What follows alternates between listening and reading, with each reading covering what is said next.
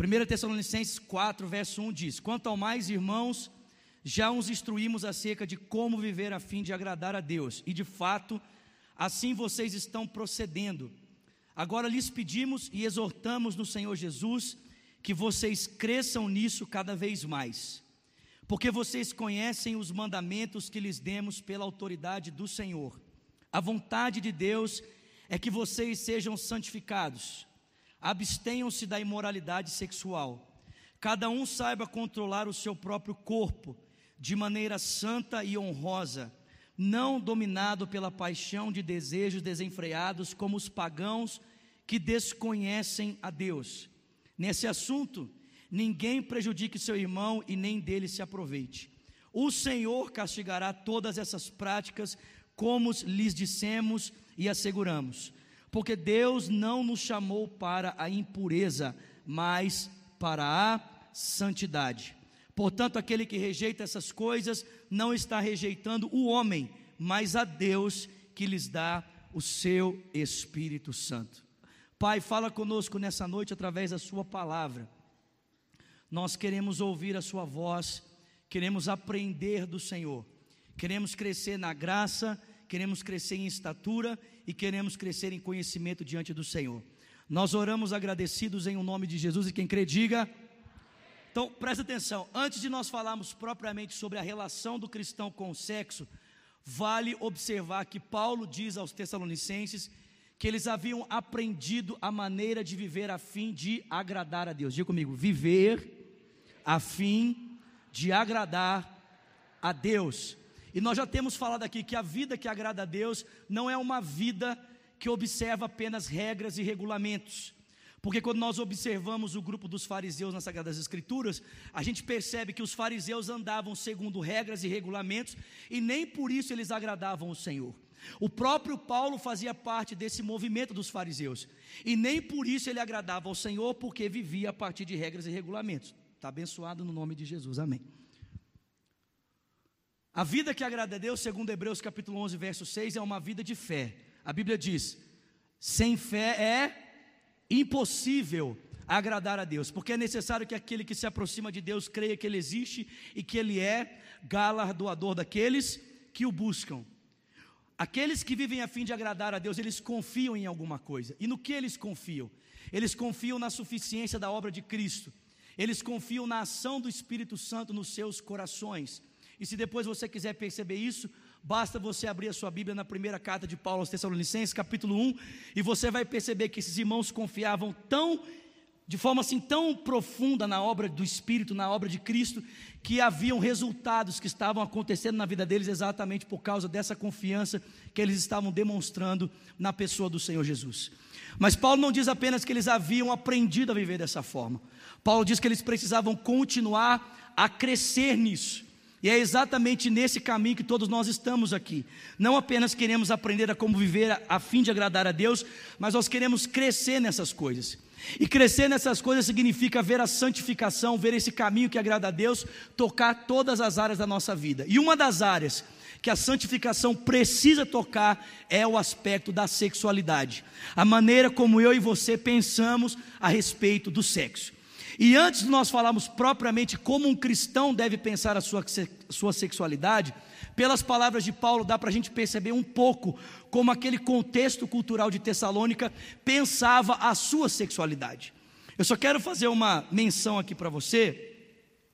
No século I, um médico chamado Galeno, ele faz a seguinte observação a respeito dos cristãos. Olha o que Galeno diz. 129 depois de Cristo. Vemos agora o povo chamado cristão, que, embora coloque a sua fé em meras alegorias, agem como se fossem verdadeiros filósofos, porque a ausência do medo diante da morte é algo que nós testemunhamos diariamente, assim como a sua contenção quanto à coabitação. Para Galeno, quem eram os cristãos? Os cristãos eram aqueles que não tinham medo da morte e que, a respeito da vida sexual, eles se guardavam. Bom, se os cristãos tinham uma vida reservada a respeito do sexo, como é que as pessoas do tempo de Paulo, como é que as pessoas em Tessalônica viviam a sua sexualidade? De maneira desenfreada. As pessoas não mediam esforços para satisfação dos seus prazeres. Vale lembrar que naquela época havia uma seita filosófica chamada Epicureus. E os epicureus diziam que Deus não existia, espírito não existia, eternidade não existia, a única coisa que existia era a vida agora. E uma vez que a única coisa que existia era a vida agora, as pessoas deviam desfrutar ao máximo dessa vida, não recusando nenhum tipo de prazer, nenhum tipo de satisfação. Elas deveriam se entregar de forma intensa à sua vida sexual. Afinal de contas, tudo que um homem pode ter dessa vida é o prazer. E então, só tendo o prazer, ele deve desfrutar desse prazer o máximo que ele puder. Essa era a primeira maneira que as pessoas pensavam a sua sexualidade. Uma vez que Deus não existe, tudo que existe é essa vida, então nós devemos gozar da sexualidade o máximo que nós podemos. Segundo, as pessoas viam o outro, o próximo, não como pessoa. As pessoas viam o outro como um meio de satisfação do seu prazer. Presta atenção, Paulo diz que o cristão deve ser aquele que, ao observar o outro, não deve usar o outro como instrumento para sua própria satisfação, como fazem os pagãos. Os pagãos então usavam os outros para sua própria satisfação. Aliás, em Corinto existia um templo chamado a uma deusa é, Afrodite. E esse templo consagrado a essa deusa chamada Afrodite era um templo que não possuía janelas, ele só possuía uma porta de entrada. O templo era completamente escuro. E ele era escuro porque o culto que acontecia lá dentro precisava dessa escuridão, precisava desse, desse breu. Quando a porta era fechada, os sacerdotes e as sacerdotisas se apresentavam às pessoas para ter relação com elas. Agora presta atenção: dentro do templo de Afrodite, tanto homens como mulheres rapavam a sua cabeça. Para quê? Para que no momento em que a porta fosse fechada, você não conseguisse fazer distinção de quem é quem. E as pessoas então se deitavam, homens com homens, mulheres com mulheres, faziam ali uma orgia sexual porque essa era a maneira deles de cultuar a Deus. Não importava se era homem, se era mulher, não importava o nome, a história, não importava quem você era, só importava uma coisa: eu preciso usar o seu corpo para de alguma forma saciar o meu prazer. Então, a sexualidade das pessoas daquela época era medida, em primeiro lugar, pelo senso da inexistência de Deus. Em segundo lugar, ele era medido pelo o uso do corpo do outro para a satisfação do meu prazer. E terceiro, ele era medido pelo imediatismo. Eu preciso disso agora. Eu preciso satisfazer o meu prazer agora. Uma vez que eternidade existe, não existe, uma vez que o senso do eterno não fazia parte da reflexão dessas pessoas, então a satisfação sexual delas era agora. Eu preciso desfrutar de todo o sexo agora, de tudo que eu puder agora. E sabe o que é engraçado? é que não é muito diferente da maneira como as pessoas pensam a sua sexualidade hoje. Porque nós vivemos em um mundo secularista onde Deus não é padrão para nada mais. Deus não é padrão mais para nenhum tipo de decisão, muito menos para sua vida sexual. Deus não é padrão mais para se pensar família, Deus não é padrão mais para se pensar política, Deus não é padrão mais para se pensar economia, Deus não é padrão mais para se pensar nada, muito menos a sexualidade.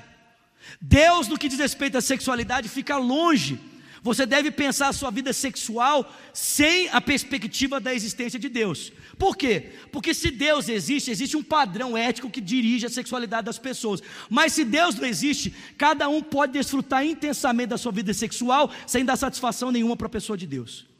Segundo, a sexualidade das pessoas hoje também é medida pelo descaso com o outro, porque o outro não é o outro, o outro é só objeto. As pessoas hoje elas não querem saber o nome, sua história, de onde você veio, quais são os seus propósitos, qual a sua perspectiva de futuro. Elas querem saber o seguinte: dá para a gente deitar agora? A gente consegue ir para o motel hoje? Tem como você me mandar um nudes pelo Snapchat? Sim ou não? Sim ou não? Não? Então você não vive no mesmo mundo que eu, porque esse é o mundo que a gente vive. Nós vivemos em um mundo em que presta atenção, as pessoas, olha que coisa interessante, as pessoas batem foto do seu corpo, do pescoço para baixo, completamente nus e mandam uns para os outros. Por que, que o pessoal não coloca o rosto? É porque não importa a sua identidade, só importa o seu corpo. Não importa quem você é. Só importa que eu use o seu corpo de alguma forma para satisfazer o meu prazer. Terceiro, as pessoas são imediatistas. Se eu não fizer sexo agora, eu vou morrer. Você já ouviu isso? Quem já ouviu isso aqui? Levanta sua mão. Meu irmão, as pessoas falam isso hoje. Que, o que? Viver uma vida casta? O que me resguardar sexualmente? Eu vou ficar louco. Eu vou morrer. Mas preste atenção, por que, que as pessoas pensam dessa forma? Porque elas não têm um senso, uma perspectiva de eternidade. Para elas, tudo que existe é o agora. E sabe o que é mais interessante? Sabe o que é mais interessante? É que normalmente, quando alguém está sendo tentado na sua vida sexual, quando alguém está sendo tentado a respeito do sexo, normalmente ela perde a perspectiva do tempo. Ela esquece que depois daquele momento vai existir um outro momento. E ela vai ter que arcar com a responsabilidade daquele ato que ela acabou de praticar. Mas porque a gente pede a perspectiva do tempo, a gente pede a perspectiva do relógio, o que, é que a gente faz? O que não deveria fazer. E se entrega da forma como não deveria se entregar. E fica arrumando um monte de complicação emocional, porque deveria estar pensando a sua vida numa outra perspectiva. Os pagãos pensam a sua sexualidade assim. Paulo diz: um cristão não deve pensar a sua sexualidade assim. Um cristão não deve nortear a sua sexualidade pela mesma perspectiva que as pessoas do mundo. Você não pode ser secularista. Você não pode ser imediatista. Você não pode desconsiderar o outro como pessoa. Como um cristão então deve pensar a sua sexualidade? Em primeiro lugar, um cristão deve pensar a sua, a sua sexualidade pela consciência de que Deus existe. Diga comigo, aleluia. Diga para quem está do seu lado, meu irmão. Não, não, olhe nos olhos dele, diga para ele, meu irmão. Deus existe. Alguém pode aplaudir o Senhor por isso aqui? Deus existe. Deus existe, querido. A sua sexualidade deve ser pensada a partir dessa perspectiva da existência de Deus. Você não vive num mundo sem Deus. Eu sei que a propaganda diz para você que Deus não está presente. Eu sei que o outdoor diz para você que Deus não está presente. Eu sei que o pessoal diz para você o tempo todo: use os seus impulsos para decidir a sua vida. Mas a Bíblia diz: use a perspectiva, a consciência da existência de Deus para nortear a tua história. Quem já leu Eclesiastes aqui? Levanta sua mão. Quem nunca leu, levanta sua mão. Levanta, vai ler a Bíblia em nome de Jesus. Amém? É um conselho. Um conselho. Amém? Não meu. né? Mas de um camarada chamado Jesus Cristo de Nazaré. Né? Leia a Bíblia. Eclesiastes termina dizendo o seguinte: jovem, se você quiser, curte a sua vida. Se você quiser, jovem, se entrega a todo tipo de prazer, quebra tudo, faz de tudo, vai nas boates todas, contextualizando aqui as palavras de Salomão, beija quantas bocas você puder, numa noite só, até dar calo no seu beiço, até você ficar com um cãibra na boca, de tanto beijar, deita em quantas camas você puder, Bebe tudo que você puder, usa tudo que você puder, mas lembra que amanhã você vai prestar conta de tudo isso para o seu Deus. Lembra que amanhã você vai dar conta de tudo que você fez para um Deus que existe. Sabe o que é interessante? É que normalmente, quando a gente quer pecar na área sexual, a gente sempre escolhe o lugar que está oculto da vista das pessoas. Porque a não ser que você for muito cara de pau, né? Peco aqui mesmo. Então, né? Pode passar o pastor Márcio, pode passar o pastor André, pode passar o pastor Lucê, tá aqui, é, pegação mesmo. Né? Presta atenção. Normalmente nós temos a tendência de fazermos o quê? Irmos para um lugar isolado à vista das pessoas para que ali a gente possa então, né? Com uma outra pessoa. Só que presta atenção, irmão. Você pode se esconder dos olhos dos homens, mas você não pode se esconder dos olhos de Deus. Até quando você peca escondido dos homens, você não peca escondido dos olhos de Deus. A sexualidade de um cristão precisa ser medida com essa consciência de que Deus existe. Presta atenção: se os pagãos decidem a sua sexualidade de maneira desenfreada porque Deus não existe, um cristão é aquele que, tendo a consciência de que Deus existe, ele entende que existem parâmetros que partem de Deus para nortear todas as áreas da sua vida, inclusive a maneira como ele lida com o sexo, e portanto, ele escolhe abraçar os caminhos de Deus e nortear a sua vida por esses caminhos. Alguém pode dar um glória a Deus aqui? Aplauda o Senhor aí, meu irmão.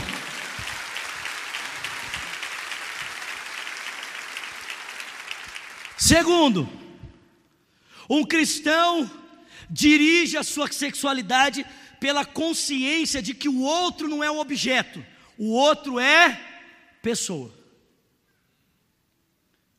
Diga comigo, o outro é pessoa. Presta atenção, se você não está interessado em arcar com a responsabilidade da história do outro, você também não está interessado em se deitar com ele.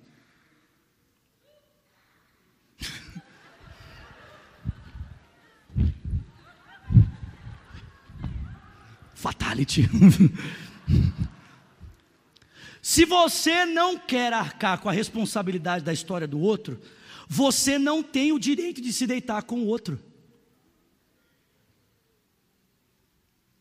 Porque o outro não é objeto, o outro é pessoa.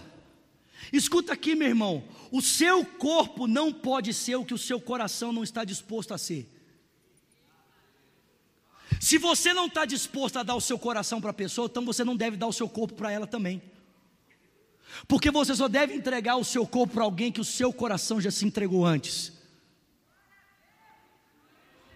Mas o mundo em que a gente vive é o contrário: a gente primeiro entrega o corpo para depois entregar, e olhe lá.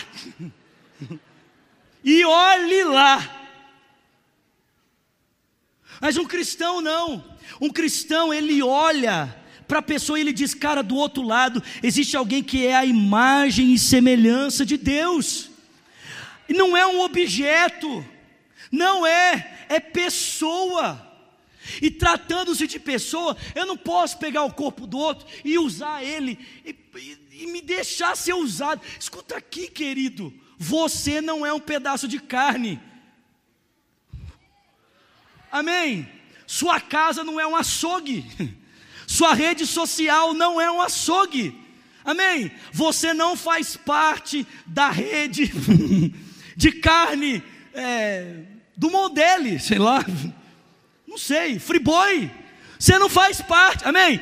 Você não é mercadoria do friboi. Não use a tua rede social dessa forma. Não vista-se dessa forma, como se você fosse uma mercadoria. Você não é. Você é gente. Você é pessoa. Você tem um valor intrínseco em você. Ainda que as pessoas tenham dito para você que você só se resume às curvas do seu corpo, ao tamanho dos seus músculos, eu digo para você: você é mais do que isso, querido. Você é muito mais do que isso. Você não é só um monte de curva. Você não é só um monte de músculo. Você é gente, você tem sonhos, você tem propósitos, você tem objetivos, você tem perspectiva de futuro. Alguém pode dar um glória a Deus aqui? E se essa pessoa que está querendo botar a mão no seu corpinho não está disposto a arcar com a história da pessoa que está aí dentro dessa carcaça, manda ela andar. Fala, anda. Porque se você não mandar ela andar, a mão dela vai andar no seu corpo. Deu para entender? É isso aí. É. Ai, pastor. Não tem jeito de falar assim não lembrar do assim. Você deve entender, cara, o outro é gente. Um cristão olha para o outro. Gente, nós estamos ficando desumanizados. Nós estamos nos tornando pessoas desumanizadas. Nós estamos tratando as pessoas como se elas não fossem gente mais.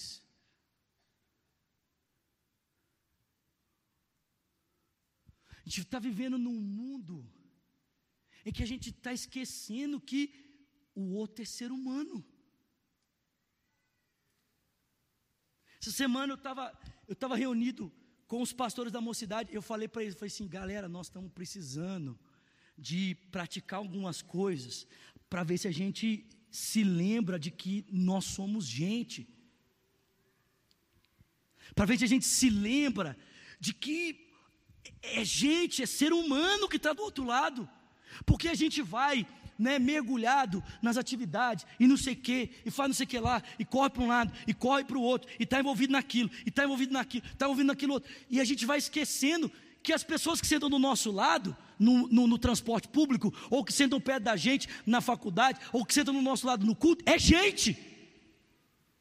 A gente esquece que é pessoa, que é a imagem e semelhança de Deus, e a gente começa a olhar os outros como se fosse mercadoria. Mas o outro não é mercadoria, o outro é gente, querido. Você é gente, meu irmão. Você consegue entender isso em nome de Jesus? A sexualidade de um cristão é norteada por essa consciência. O outro é pessoa, o outro não é coisa. Em primeiro lugar, um cristão norteia sua sexualidade, consciência de que Deus existe. Segundo lugar, um cristão norteia sua sexualidade pela consciência de que o outro é gente, não é objeto. Terceiro, um cristão norteia sua consciência a respeito da sexualidade pela, pelo, pelo, pelo, pelo senso de que existe eternidade. A vida não é só isso aqui.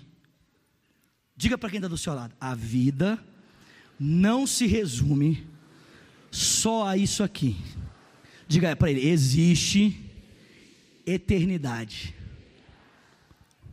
Existe eternidade. A sua vida não se resume apenas a esse momento. Deixa eu te fazer uma pergunta. O quanto de prazer você deseja ter? Pode responder, irmão. Quanto de prazer você deseja ter? Nossa, isso, obrigado. Alguém, ou, alguém. Aí ah, eu não vou responder essa pergunta. Misericórdia, que pergunta é essa, pastor? Que absurdo! Como assim o Senhor na frente desse auditório me pergunta quanto de prazer eu quero ter? Aí, pastor, eu quero ter muito, mas eu não posso falar. Presta atenção, meu irmão. Todo mundo aqui quer ter muito prazer. Sim ou não? Aleluia. Eu chego, eu estava falando com um monte de gente morta, né? Um zumbi, o The Walking Dead. Eu não quero ter nada. Eu não quero ter prazer. Eu sou um zumbi. Mentira! Todo mundo aqui quer ter prazer. Nessa área, então, nem se diz. Camarada está assim, ó. Escalando. Ah! Banho, gel, banho gelado para ele não, não serve mais. Quando ele entra no chuveiro, a água cai. Psh, vira vapor. De tão. Né? Só que presta atenção. Se você quer ter muito prazer, deixa eu dizer uma coisa para você. Então tome decisões a partir de parâmetros que vão dar para você a condição de você ter um prazer do tamanho que você deseja. Porque se você continuar decidindo a sua vida por esses parâmetros medíocres, medianos e pequenos, defasados, você vai continuar tendo prazer desse tamanhozinho. Mas se você decidir medir a sua vida, decidir a sua sexualidade pelos parâmetros de Deus, você vai ter prazer eterno, querido. Porque a palavra do Senhor diz que na presença dele existe alegria sem medida e delícias eternas estão na sua mão direita. Se você quer ter prazer de verdade, alguém pode dar um glória a Deus aqui? Uau! Você vai precisar decidir a sua história por outros parâmetros.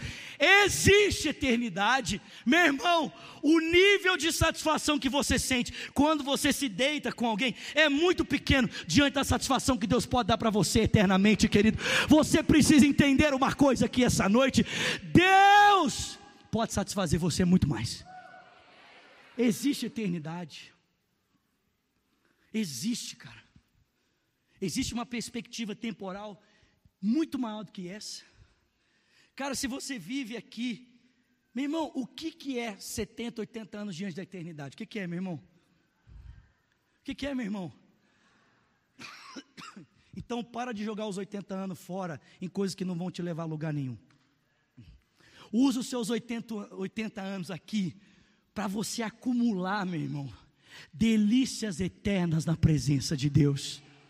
Salomão diz no final do Provérbios, Provérbios 29 ou 30, se não me engano, ele fala o seguinte, nos primeiros versículos, depois você lê lá, lê o capítulo todo, aproveita que eu não sei aqui o capítulo e você lê, presta atenção, o Salomão diz: Jovem, não gasta a tua eternidade com coisas que não vão te levar a nada. Usa a tua força de maneira a trazer proveito para a tua eternidade. Usa a tua vida, usa a tua história de maneira a acrescentar frutos para a tua vida eterna, meu irmão, em nome de Jesus. Existe eternidade. E por último lugar, um cristão, estou encerrando, um cristão decide a sua sexualidade. Quarto ponto, pela consciência de que existe uma dimensão espiritual agora na sua vida. Existe uma dimensão sacra na sua vida. O texto que nós acabamos de ler nessa noite diz para mim e para você que eu e você somos templo, morada do Espírito Santo de Deus. Aleluia! Diga eu sou morada. Diga eu sou templo. Diga eu sou habitação do Espírito Santo. Você consegue entender isso? Que você vive com o próprio Deus morando dentro de você. O que, que é o céu? O que, que é o céu? Responde rápido que eu estou sem tempo para terminar o culto. Vamos, vamos. O que, que é o céu? O que, que é o céu? O que, que é o céu? O que, que é o céu? O que, que é o céu? Eu vou dizer para você: o céu não é só um lugar, o céu é uma pessoa. O céu se chama Jesus Cristo de Nazaré. E tudo sobre aquilo que o governo dele é estabelecido, isso se chama céu. Não sei se você consegue perceber, mas profeticamente você já está vivendo um pedacinho do céu aqui agora, porque o próprio Deus veio morar dentro de você. A paz veio morar em você, o príncipe da paz veio morar em você, a justiça veio morar em você, a bondade veio morar em você. Alguém pode dar um glória a Deus aqui? A fidelidade veio morar em você a eternidade veio morar em você, o próprio Espírito Santo, querido, veio habitar dentro de você. Diga glória a Deus. E aí você vai pegar esse corpo que é templo do Espírito e vai transformar ele numa boate. Não, pastor, porque aos domingos eu alugo o meu corpo para o Espírito. De segunda a sexta eu funciono numa casa de show. Nos domingos toca Cristo vivo, mas durante a semana toca Jorge Mateus. E eu quebro tudo, pastor. É, papai. No domingo, às 20 horas e 30 minutos, pastor, o meu corpo é templo do Espírito Santo. Mas no sábado à noite, vira, fala o nome de uma boate que eu não sei, vai. Kiss. Pelo amor de Deus. literalmente, literalmente. O pessoal falou, queima, literalmente. Literalmente. Né? Nossa, velho, não tinha uma outra. Tipo assim, essa aí. É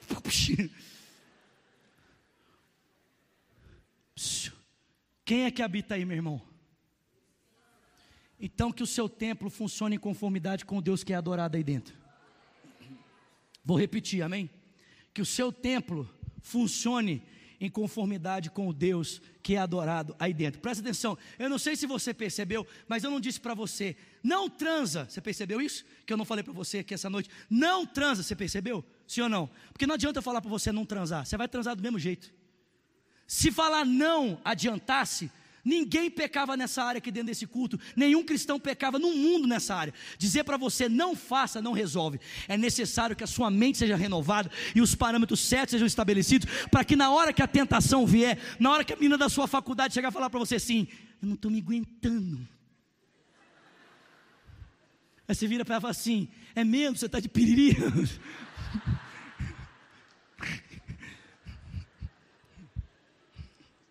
A minha chega você, com aquela cara assim, né? Sabe, aquela cara. Ela vê assim. Você até olha e fala assim: ali deve ter umas quatro pombagiras. E junto com as pombagiras deve ter uns cinco tranca-rua. Ela, ela, ela vem, né, assim, caminhando na sua direção, te mirando, e você, sangue do Cordeiro tem poder, o sangue de Jesus tem poder, o sangue de Jesus tem poder, o sangue de Jesus tem poder. Aí ela chega perto de você assim, o sangue de Jesus tem que ter poder demais. Aí você sai fora. Por quê? Você lembra? Deus existe, Deus existe, Deus existe, Deus existe. Essa menina não é um objeto. Eu tenho senso de eternidade. O meu corpo é templo do Espírito Santo. Eu vou decidir a minha história por outros parâmetros. Tem alguém aqui nessa noite que deseja glorificar a Deus na sua sexualidade? Diga eu. Fica de pé no seu lugar.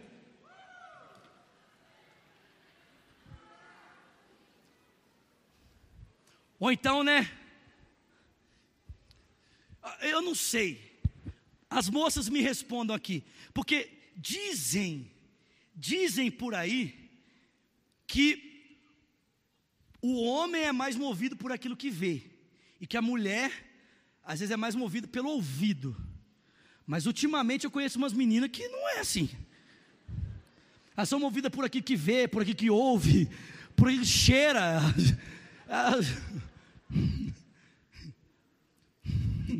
Posso fazer uma piada de mau gosto aqui? Posso? Posso ou não posso?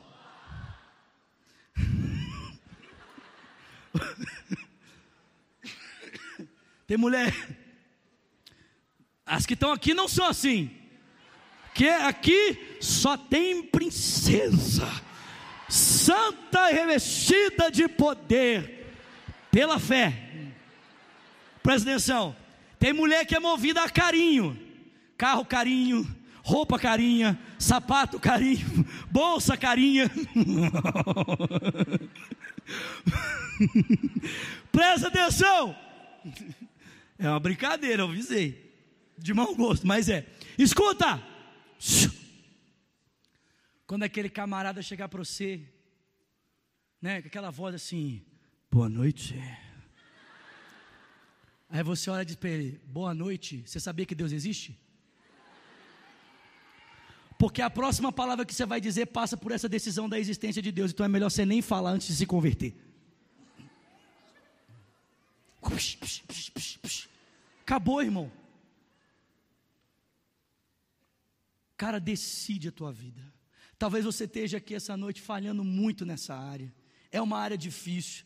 Eu sou um pastor solteiro, tenho 31 anos, eu sei que é difícil, meu irmão. Eu tenho luta nessa área também. Eu sei que é difícil. Graças a Deus, até aqui o Senhor tem me mantido de pé, meu irmão. Eu vou dizer uma coisa para você, eu já tive vontade de chutar o pau da barraca, em muitos momentos da minha vida eu não chuto o pau da barraca por três coisas. Primeiro, por causa do Senhor. Segundo, por causa da minha família. E terceiro, por sua causa.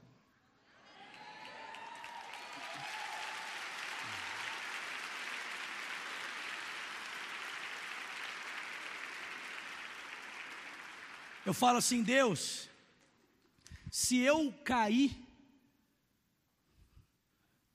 minha queda pode ser a queda de muita gente. A minha queda pode ser a queda de muitos irmãos. Então me ajuda, Senhor. Me sustenta. Me sustenta, Senhor. Me segura. Amém para você também. Não é porque eu falo, Senhor, sustenta eles também. Me ajuda, irmão. Não é isso, pastor. Continua aí. Fica firme, pastor, enquanto eu estou aqui quebrando tudo. Mas o Senhor fica firme, pastor, segura a onda.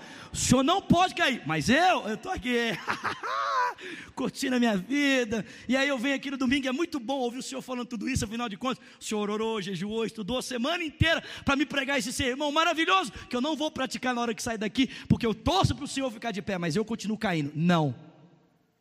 Você vai ficar de pé também você vai ficar de pé também. Amém ou não amém?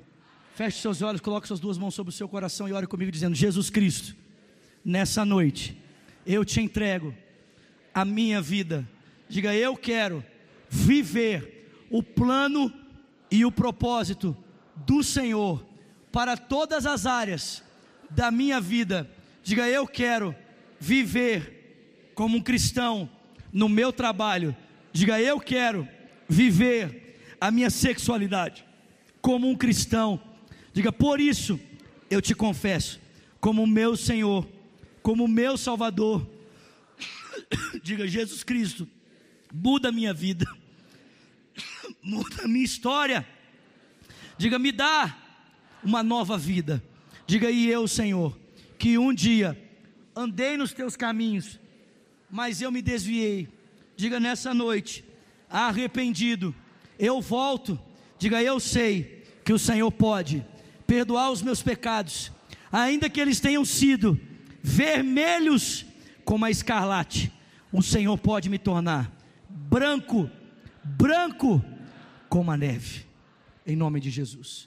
Quem fez essa oração pela primeira vez dizendo: Jesus Cristo, eu te entrego a minha vida, ou você orou dizendo: Eu quero voltar aos caminhos do Senhor, levanta uma das suas mãos, eu quero conhecer você, bem alto, bem alto. Eu vejo uma mão levantada ali, levanta, bem alto. Vejo outra mão levantada lá atrás, mais mão levantada lá atrás, mais mão levantada lá em cima, mais mão levantada lá em cima, outra mão levantada lá em cima, levanta bem alto, vai. Bem alto. Vou pedir a você que levantou uma das suas mãos, sai do seu lugar e vem correndo aqui para frente. Nós queremos orar com você, queremos orar por você, por favor. Vem. Pode vir. Vem. Olha só, se você tiver curiosidade, faz assim, enquanto o pessoal vem, vem chegando. Se você tiver curiosidade de ouvir essa palavra um pouco mais explicada, você pode acessar é, youtube.com/barra Lagoinha Mineirão e você assiste essa mensagem lá em 1 Tessalonicenses capítulo 4. Eu preguei ela um pouco mais esticada lá na Lagoinha Mineirão, dá para você ouvir ela com mais detalhes. Amém?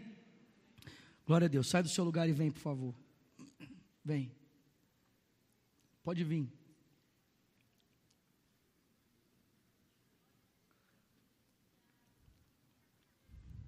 Glória a Deus. Vem, querido. Aleluia. Vira para a pessoa que está do seu lado aí, meu irmão.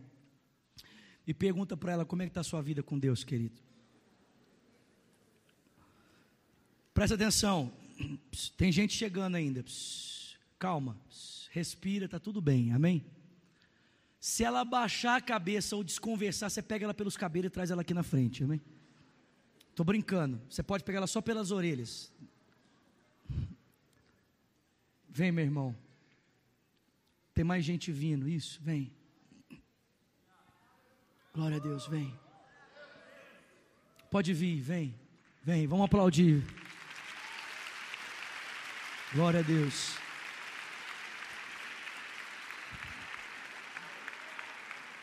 Glória a Deus. Vem. Isso. Pode vir. Glória a Deus. Deixa eu dizer algo para vocês que estão aqui na frente. Alguns anos atrás, eu estava aí onde você está. Eu estava sentado no auditório como vocês. Ouvi uma palavra como essa. E quando o pastor que estava aqui na frente fez essa oração, eu repeti essa mesma oração que você repetiu. A mesma. A mesma. Quando ele falou assim: Você que fez essa oração pela primeira vez, levanta uma das suas mãos. Eu levantei uma das minhas mãos. E quando ele falou: Sai do seu lugar e vem para frente. Eu vim correndo. Eu fui a primeira pessoa a chegar. Eu posso dizer algo para vocês? Depois desse dia, minha vida nunca mais foi a mesma. Nunca mais. Jesus Cristo mudou a minha vida. E o mesmo Jesus que mudou a minha vida vai mudar a vida de vocês. Porque nessa noite, vocês não estão entregando a vida de vocês para uma igreja, para um pastor ou para uma religião. Vocês estão entregando a vida de vocês para Jesus. E Jesus vai mudar a vida de vocês. Amém. Igreja, estenda suas mãos para cá, por favor e ore comigo dizendo: Senhor Jesus, nós abençoamos cada uma dessas vidas, declaramos que elas são tuas, que elas pertencem a Ti. Diga, Pai, marca a história delas para sempre, que elas saiam daqui para viver uma nova vida, para a glória do Teu nome. Envia o Teu Espírito a esses corações, marca a vida deles de agora para sempre. Nós oramos em nome de Jesus. E quem crê, diga: vamos aplaudir essas pessoas aqui.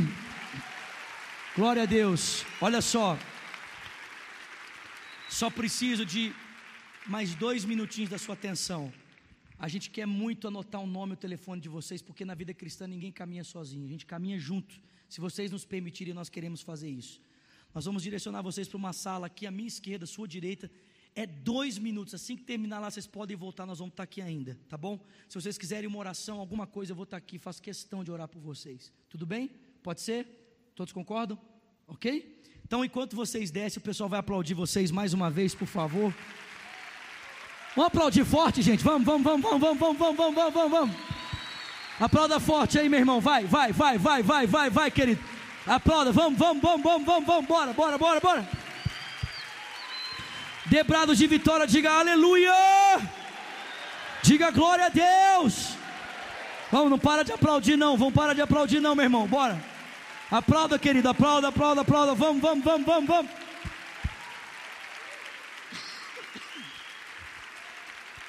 Glória a Deus. Olha só, antes de encerrar, dois convites. Quinta-feira, 20 horas, eu tenho o culto Cristo Vivo na Lagoinha Mineirão. Estou pregando sobre Davi. Estou pregando uma série sobre a vida do rei Davi. Tá bom pra caramba. Se você puder, vai lá. Amém? Otacílio Alegrão de Lima, 20, 2870, próximo do Pago Guanabara. E outro convite. Toda, toda terça-feira, às 18 horas, eu tenho um discipulado que eu dou aqui no Espaço Juventude. Você é meu convidado. Nós estamos estudando o Antigo Testamento. Se você quiser vir para aprender um pouco mais, você pode. É aberto ao público. Toda terça-feira, 18 horas, nós estamos aqui estudando o panorama do Antigo Testamento. Amém? Estenda suas mãos. Ó, oh, eu terminei de ler o livro Louco Amor. Alguém começou a ler esse livro? Véi, esse livro é top. Lê o livro, chama Louco Amor do Francis Shen. Eu terminei, o livro é bom demais. Leia esse livro. Antes que eu esqueça, quem vai jejuar segunda-feira? Levanta a mão. Quem vai jejuar na segunda? Quem vai jejuar na terça? Levanta a mão. Quem vai jejuar na quarta? Tá, tá pouca gente, irmão. Quem vai jejuar na quinta? Quem vai jejuar na sexta? Quem vai jejuar no sábado? Quem vai jejuar no domingo? Levanta a mão. Isso. Todo mundo que levantou a mão para jejuar, levanta a mão agora, vai. Deixa eu ver quantas pessoas estão. Ótimo. Acho que dá para mais gente jejuar aqui, amém? Vamos lá. Quem vai jejuar na segunda? Quero mais gente, mais gente. Vamos. Vamos, meu filho. Nem que for do WhatsApp. Nem que for desse Facebook, desse Instagram. Um dia sem Instagram na sua vida vai te libertar. Um dia sem Snapchat.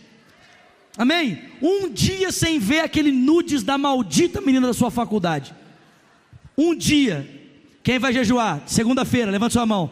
Terça-feira quarta-feira, quinta, sexta, sábado, domingo. Amém. Que a graça do nosso Senhor Jesus Cristo, que o amor de Deus o Pai, a comunhão e o consolo do Espírito seja com o povo de Deus aqui espalhado toda a terra desde agora para sempre. Quem crê, diga. Tchau.